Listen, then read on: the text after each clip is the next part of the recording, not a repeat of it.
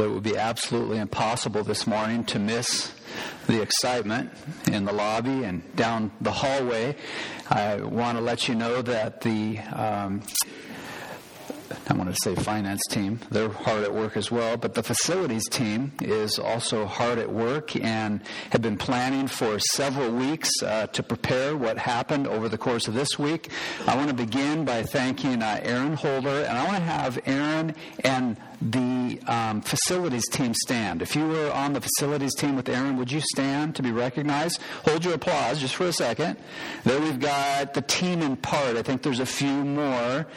But now, what I'd like you to do is, even if you're not on the facility team, if you helped at all this week, whether it was for an hour or more, many more hours, would you stand as well to be recognized? Because there are many of you. All right. Would you give these folks a round of applause?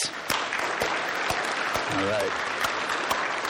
Thank you so much. And I, I want to have a special word of prayer uh, for Aaron and his team and the rest of the folks who have worked so hard. Uh, the job is not yet done. And if you had a chance to talk to Aaron, he has some great plans for other things as well. And so this is an exciting time in the life of our church family. I want to pray with them right now. Father, thank you for the way that you're uh, using these individuals. I thank you for uh, those who donated an hour or two of their time and for several who uh, donated 40 or 50 or 60 or more hours over the course of this week. We thank you for their hard work and for their diligence and recognize that it was all for uh, the great honor and, and the glory of your Son, the Lord Jesus Christ. So we're, we're so grateful and look forward to all that you have in store for us here in our church family. Help us to be a, a, welcoming church, an inviting church, a loving church as people in this community come uh, through the front doors to uh, learn more about the Word of God, to make new friends, to learn what it means to glorify the great God of the universe. In Jesus' name I pray. Amen. One of the first things that children learn in this life is the importance of obeying. Amen? Amen particularly obedience to their parents. I can tell you that I learned from a very early age that obedience in my home was not something that was optional. Obedience was not negotiable.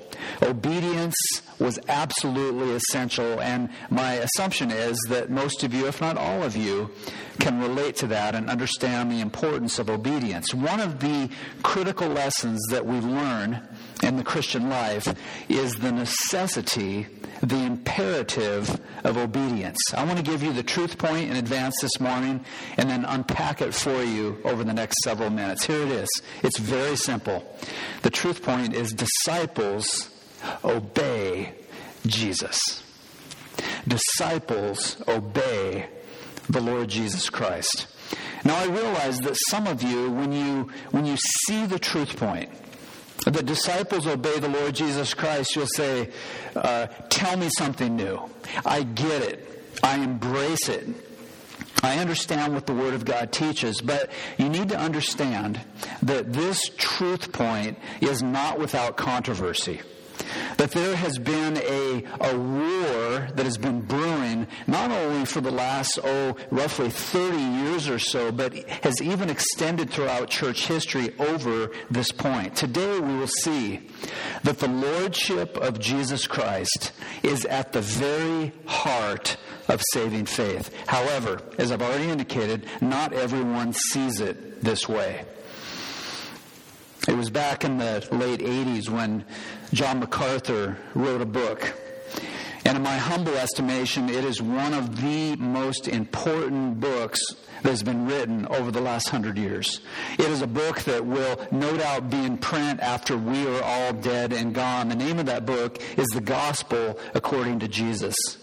John MacArthur writes Many influential voices in contemporary evangelicalism are preaching with great fervor that we should not tell unbelievers they must yield to Christ as Lord. His lordship, they say, has nothing to do with the gospel. They make the preposterous allegation that calling the unsaved to surrender to Christ is tantamount to preaching salvation by works. Close quote. So this morning, I want to drive home the importance of obedience by having you open the Word of God, and I trust that you will be convinced with me this morning of the importance of obedience in the life of a follower of the Lord Jesus Christ. I want to give you a roadmap as we begin. I want to give you some uh, really signs on the road as we move forward in the Christian life, and then we'll unpack those together.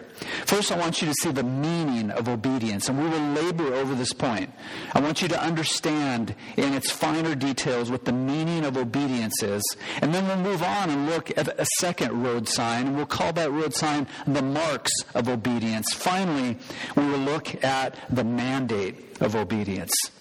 So look first with me. I want to have you turn in your Bibles to Acts chapter 5 as we begin to explore the meaning of obedience. The meaning of obedience. And what I would have you see this morning is that this is a rich concept. That as we learn about obedience in the pages of Scripture, we will see that there is a, a depth that flows throughout the Word of God. Now, there are several snapshots that you will see in Scripture which demonstrate the importance of this vital concept, namely the notion of obedience. And I want to begin by showing you a diagram. And in this diagram, I want to start, it might be a little hard to see, I want to start with the actual word obedience. There is a word translated in Acts chapter 5 that we will look at in a moment that is translated as obey. And that is a Greek word that means this it means to obey someone in authority. We would say it like this Children obey their parents, for they are in authority over their children. We would say on the streets that we are subject to police officers, that we submit to their authority. Kyle mentioned softball. We all recognize, whether we like the calls or not, that we on the softball field are subject to the authority of the umpire. We are, as people, subject to the authority of many people, most notably God. And so we begin with this New Testament concept, it's also an Old Testament concept, of obedience obedience. In 1 John chapter 5 verse 2, you don't need to turn there, we see another word that is translated obedience that says this, by this we know that we love the children of God when we love God and obey his commandments. When we obey his commandments. Now, in the Old Testament, there are several scriptures that point to the idea of obedience. In Deuteronomy chapter 11, and if you indeed obey my commandments that I command you today, to love the Lord your God and to serve him with all your heart and all your soul. Deuteronomy chapter 13, verse 4. You shall walk after the Lord your God and fear him and keep his commandments and obey his voice. And you shall serve him and hold fast to him. And then, of course, in 1 Samuel 15, verse 22, Samuel said, Has the Lord as great delight in burnt offerings and sacrifices as in obeying the voice of the Lord? Behold, to obey is better than sacrifice, and to listen to the fat of rams. So we begin with this, this broad concept, this general notion of obedience, but there are other words that I want to I want to have you see around around this general concept of obedience. And the next word is the word I like to call the S word. The S word. And we all know that word very well. It's the word that most Americans just love. It's the word submission. Submission. Why are so many of you shaking your heads? the dreaded S word. Submission. The word submission comes from a Greek word that is translated as follows. It means to be under control. It means to be obedient. And it's actually a military term that means to get in your proper rank. To get in your proper rank. And so in James chapter 4, Scripture says, submit yourself, therefore, to God. Get in your proper rank. God is the authority. He is the cre- creator. You are the creature. And then it goes on to say, resist the devil and he will flee from you. I like what Warren Wiersbe says. He says it like this when, when a buck private acts like a general, there's going to be trouble. Think about that for a minute. You have a private in the military who acts like a general. Well, if you act like a general, you will have problems submitting to the general, and is exactly right. At that point, there will be trouble. The concept of submission. Move on to another word self denial. Self denial. The Greek word translated self denial means a verbal renunciation. It means to repudiate something. It means to pay no attention to yourself. It means to deny yourself, which involves a radical renunciation. We looked at Luke chapter 9, verse 23 over a month ago. The Lord Jesus Christ said, If anyone would come after me, let him deny himself and take up his cross and follow me. Some of you enjoy from time to time reading in the New Living Translation. I like this translation. It says, If any one of you wants to be my follower, he must put aside his selfish ambition. Or from the Phillips paraphrase, if anyone wants to follow in my footsteps, he must give up all rights to himself. I think that's a good way to describe the idea of self denial. Simply put, self denial involves a radical reordering of priorities and sacrificial decisions. In short, self denial involves obedience. Then look at the word that is a prominent word in the pages of the New Testament. It's the word follow. The word follow. Here, this comes from a word that means to accompany as a follower. To accompany as a follower. It means literally to be a disciple. And so in Matthew 8, Jesus said to him, Follow me and let the dead bury their own dead. In Matthew 9, Jesus passed on and saw a man called Matthew sitting at the tax booth, and he said to him, Follow me. And Matthew rose and followed Jesus. In Matthew 19, 21, Jesus said to the rich young ruler, If you would be perfect, go, sell what you possess, give to the poor, and you will have treasure in heaven, and come follow me. In Luke chapter 9, to another he said, Follow me. But this man responded, Lord, let me first go bury my father. And what's interesting, if we had the time to, to unpack each of these verses, something very interesting emerges. That each of these verbs is written in the imperative mood. That is to say, when Jesus tells these individuals, follow me, he's not only giving an invitation, he's uttering forth a command. And this is a command that he gives us. We are called to follow him as his disciples. There's a final word I want you to look at, and if you were to, to just guess this morning, you would imagine that submission and self denial and to follow Jesus would entail obedience. But here's one that might be a little bit more difficult to discern it's the word walk. The word walk. You'll remember in Genesis 5, there's an Old Testament saint by the name of Enoch. And I love this verse. It says, Enoch walked with God. He walked with God. And, and then in the New Testament, we see that the word walk is a, a, once again a rich word that is an expression of deep and abiding obedience to God. And the best way to express this word walk is found in Galatians chapter 5, where we are told, we're instructed to, to walk by the Spirit. The word means how we live, how we behave. And so Paul says, But I say, walk by the Spirit, and you will not gratify the desires of the flesh. Once again in Ephesians 4, Paul says, Therefore, as a prisoner for the Lord, I urge you to walk in a manner worthy of the calling which you have been called. My question for each of us this morning is this is do you have a passion to obey the Lord Jesus Christ? I'm not asking do you obey him perfectly.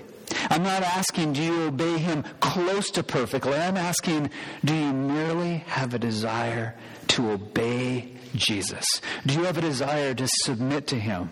to submit to his authority, to deny yourself, to follow him, to, to with Enoch, to walk with God.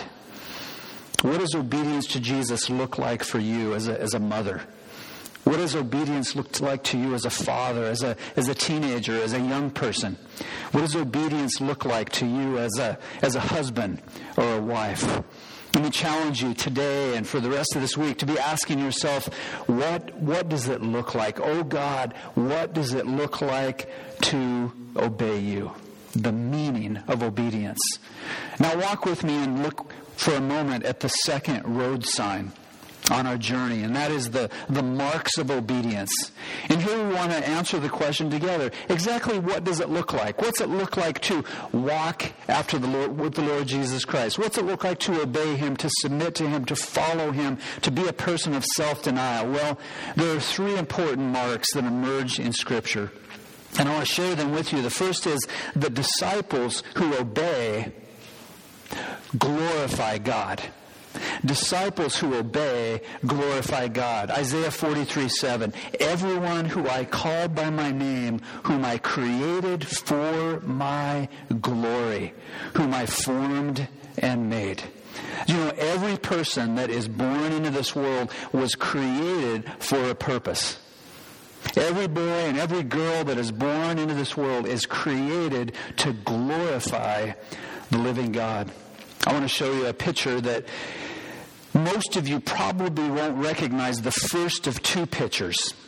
The first picture I want to show you is a picture that Doreen and I ran across when we were in Scotland. We look at that picture. This is a picture that we saw in a museum, and I remember standing there mesmerized by this picture because this is a man who I have a great deal of respect for. When I show you the second picture, many of you who are older will recognize this picture. Let's look at it. Who is this guy? Eric Liddell, the great Scottish runner. And if you know the story about Eric Liddell, and I would commend the movie to you, Chariots of Fire, he's a man who sought to glorify God with his life. And one of the things that marked his life is he refused to run on Sunday. He refused to run on the Sabbath. He said many things that are of great inspiration to me, and I trust that it'll move you as well. He said, I believe that God made me for a purpose, but He also made me fast. And when I run, I feel His pleasure. I want to ask you this morning, what has God gifted you to do? What has God, what has God, how is He stirring you up so that you can use your gifts, so that you can use your talents, so that you can use your time, so that you can use your treasures to glorify the great God of the universe? One of the things that we're wrestling with on the finance ministry action team is what we have phrased joyful obedience joyful obedience in the area, most notably, of giving. And I want to challenge you this morning that if, if you're not giving to the work of the ministry, God is calling you to give. This is one important aspect of obedience, and you will learn this. It is joyful obedience. Joyful obedience. This is one thing that Eric Liddell discovered. He said, Obedience to God's will is the secret of spiritual knowledge and insight. He went on to say that many of us are missing something in life because we are after the second best. I put before you what I have found to be the best, the one who is worthy of all our devotion, the Lord Jesus Christ. Eric Liddell is a man who glorified his Savior not only on the track, and he was an amazing runner, but he also glorified God as he spent the remainder of his days on the mission field and died on the mission field for the great namesake of the Lord Jesus Christ. And so the first important mark of obedience is disciples who obey, you see, glorify God. The second mark of obedience is that this disciples who obey bear much fruit. They bear much fruit. Fruit is a notion, and for some reason I get this question a lot from people. Pastor, what is fruit? The definition is simply a deed or an activity. Fruit is good work to the glory of God. It's good work to the glory of God. There's an individual I respect a great deal. His name is Joe Thorn. Some of you may have read his book, Note to Self or Experiencing the Trinity. He's a younger pastor who pastors at Redeemer Fellowship in the Chicago area. Just a few days ago, he released this little book that will probably be on the Read It selection for the month of April. I'm enjoying it that much. It's called The Heart of the Church. And it's interesting that just this morning, as I was pouring through the pages of this book, I, I ran across a definition of fruit, what Joe Thorn calls good works. And here's his definition Good works are acts of obedience that stem from faith and are aimed at God's glory. You see, God is calling each of us to have lives that are set apart for the glory of God. I want to have you turn with, with me this morning to several scriptures. Let's go together to 1 Peter chapter 1.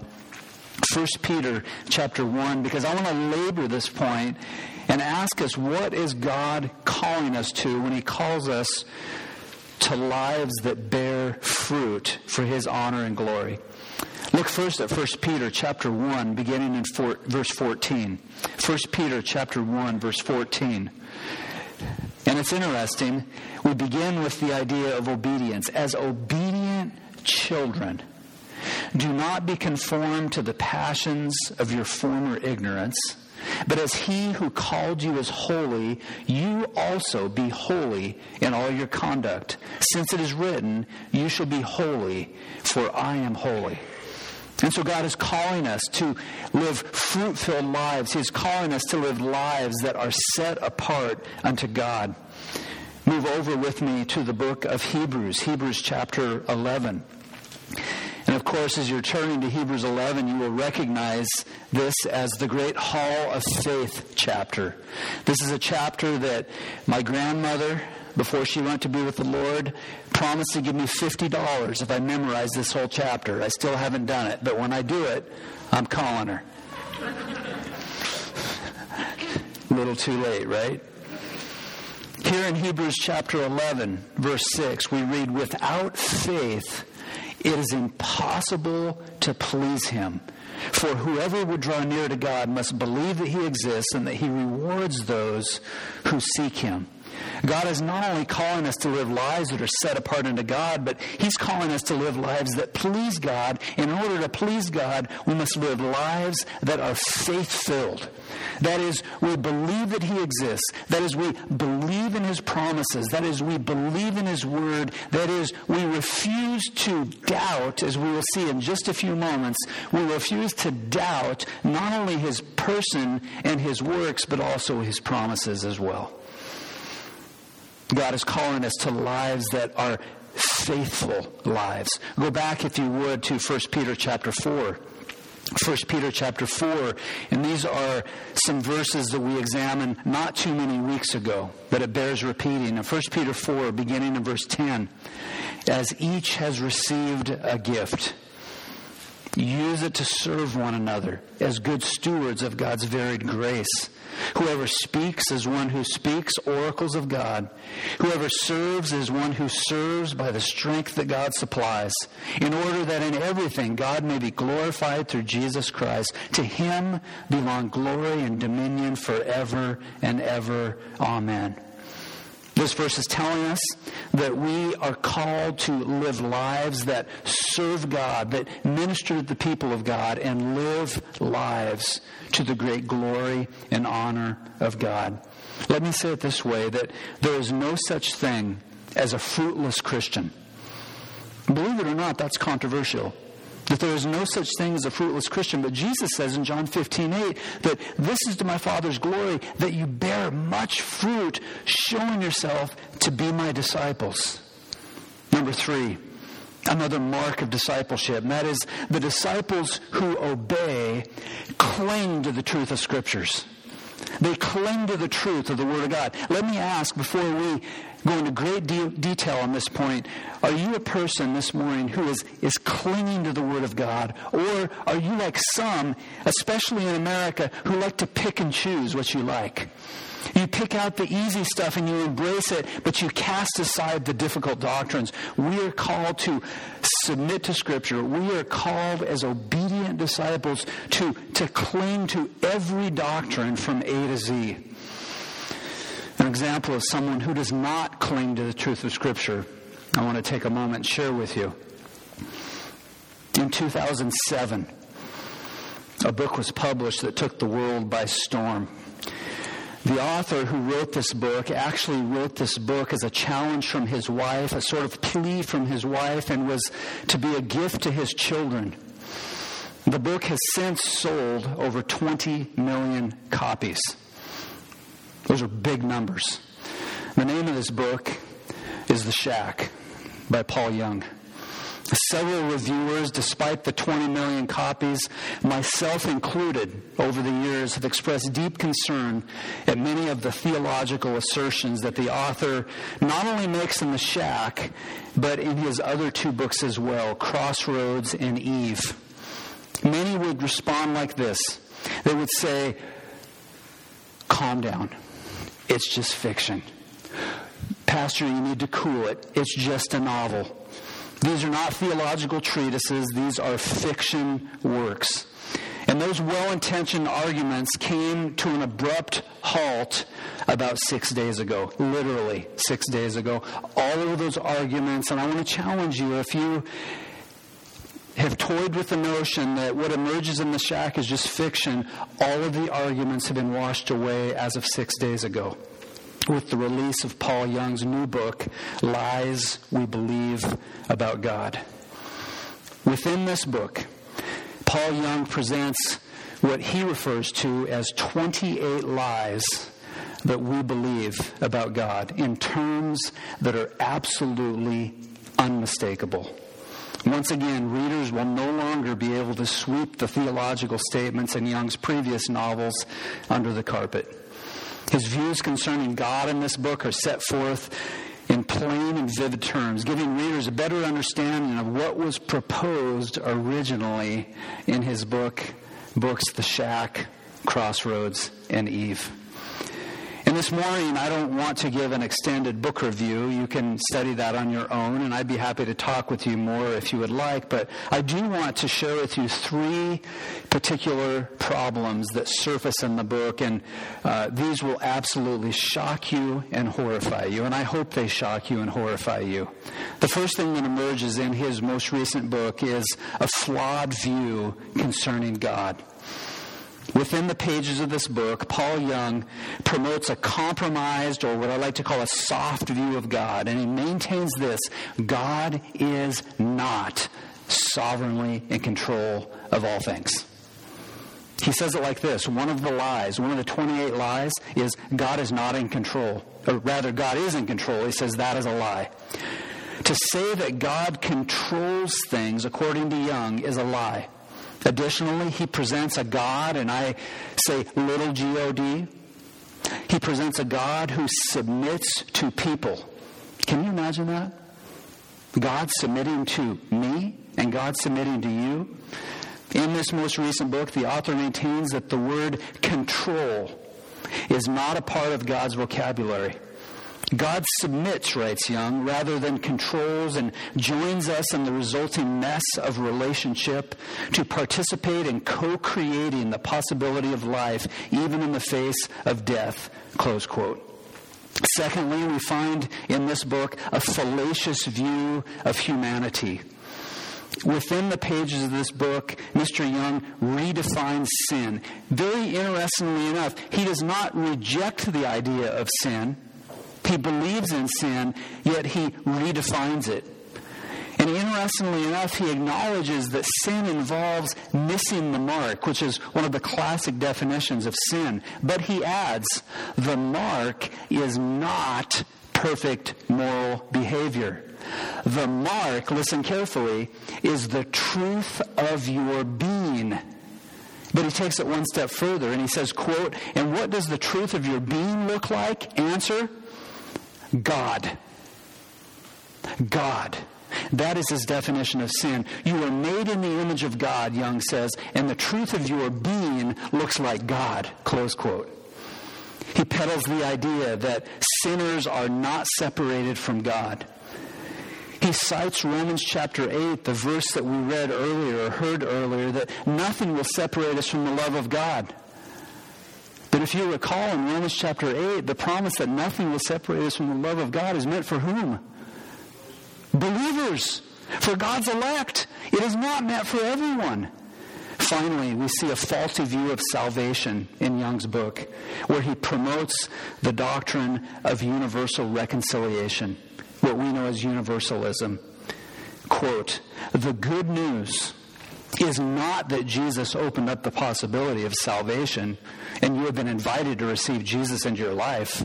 The gospel is that Jesus has already included you into his life, into his relationship with God the Father and the anointing of his Holy Spirit. God has acted decisively and universally for all humankind. Close quote. All this is to say, that lies we believe about God by Paul Young is an utter repudiation of the authority of God's Word. And in many ways, this book is like a breath of fresh air. That might sound very strange to your ears, but he has, he has shown what he's been communicating all these years in the shack and the crossroads and Eve. He actually lays the cards on the table. The lesson I want to drive home is this disciples of Jesus Christ, cling to the truth of Scripture. We don't pick and choose what we like. We don't, we don't fabricate the image of God that matches us. We don't distort who God is like. Rather, we see what God is like in the pages of His holy word. So, do you strive to glorify God with your life? Do you strive by God's grace to bear good fruit to the glory of God? And do you cling to, to the truth of Scripture with all your might? There's a third road sign I want to share with you briefly, and that is the mandate of obedience. We've seen the meaning, meaning of obedience, the marks of obedience. I want to conclude with the mandate of obedience by asking a question. And this is a question that may be on your mind, and that is Is obedience required for salvation? And the answer is an interesting one. And I'll say it like this Number one, we are saved by grace alone, through faith alone. That is, none of our works contribute to our salvation, including our obedience. One pastor says it like this Every false religion ever devised by mankind or by Satan is a religion of human merit. Biblical Christianity alone is the religion of divine accomplishment. Other religions say, do this and do that. Christianity says, it is done. As Jesus said, it is finished. Would you look with me at Romans chapter 4? Romans chapter 4. In a beauty, beautiful display of gospel reality. Romans chapter 4, beginning in verse 1. Paul the Apostle says, What then shall we say was gained by Abraham our forefather according to the flesh? For if Abraham was justified by works, he has something to boast about, but not before God. For what does the scripture say? Abraham believed God, and it was counted to him as righteousness. Now, to the one who works, his wages are not counted as a gift, but as his due. And to the one who does not work, but believes in him who justifies the ungodly, his faith is counted as righteousness, just as David also speaks of the blessing of the one to whom God counts righteousness apart from works. Blessed are those whose lawless deeds are forgiven and whose sins are covered. Blessed is the man against whom the Lord will not count his sin. Second, and importantly, we are saved by grace alone through faith alone, but our faith is never alone. You say, I don't get it. Once again, we are saved by grace alone through faith alone, but our faith is never alone. That is, if we are believing in the Lord Jesus Christ, if we are banking all our hope and future exclusively on Jesus, the result is our faith is never alone. That is, justifying grace will produce good fruit and good works to the glory of God. You remember Ephesians chapter 2?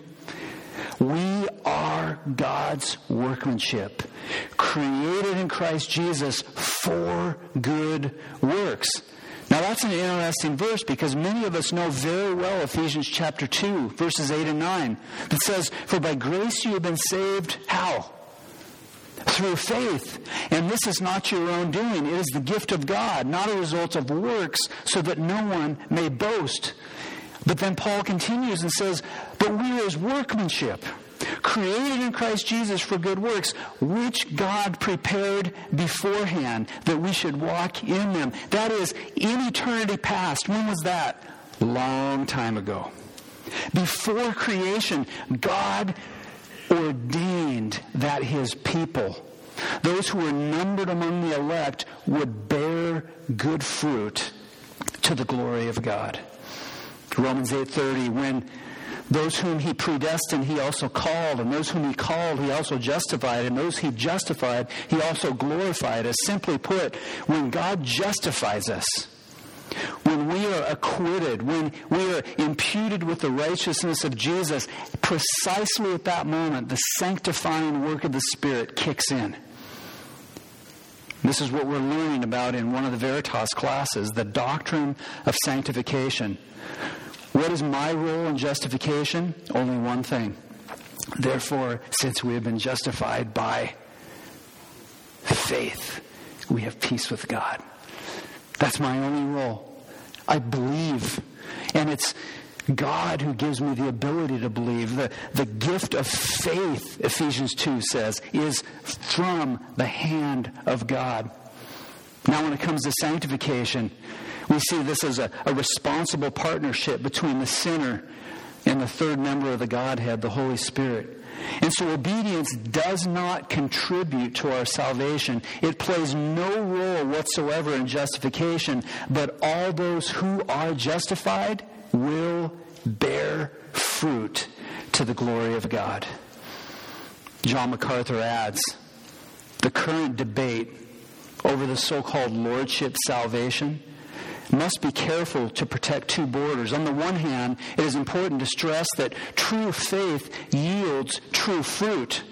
On the other hand, it is vital to stress that only the only merit that saves is the merit of Jesus Christ, which is received by faith alone.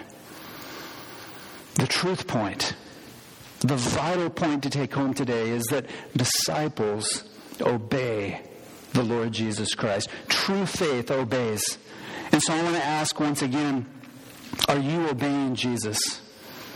Are you obeying Jesus? Are your priorities in order? Is your life bearing spiritual fruit? Is there a pattern that is progressively moving toward heaven, toward the celestial city? And my heart for you this morning is that you would discover the joy of walking with Jesus.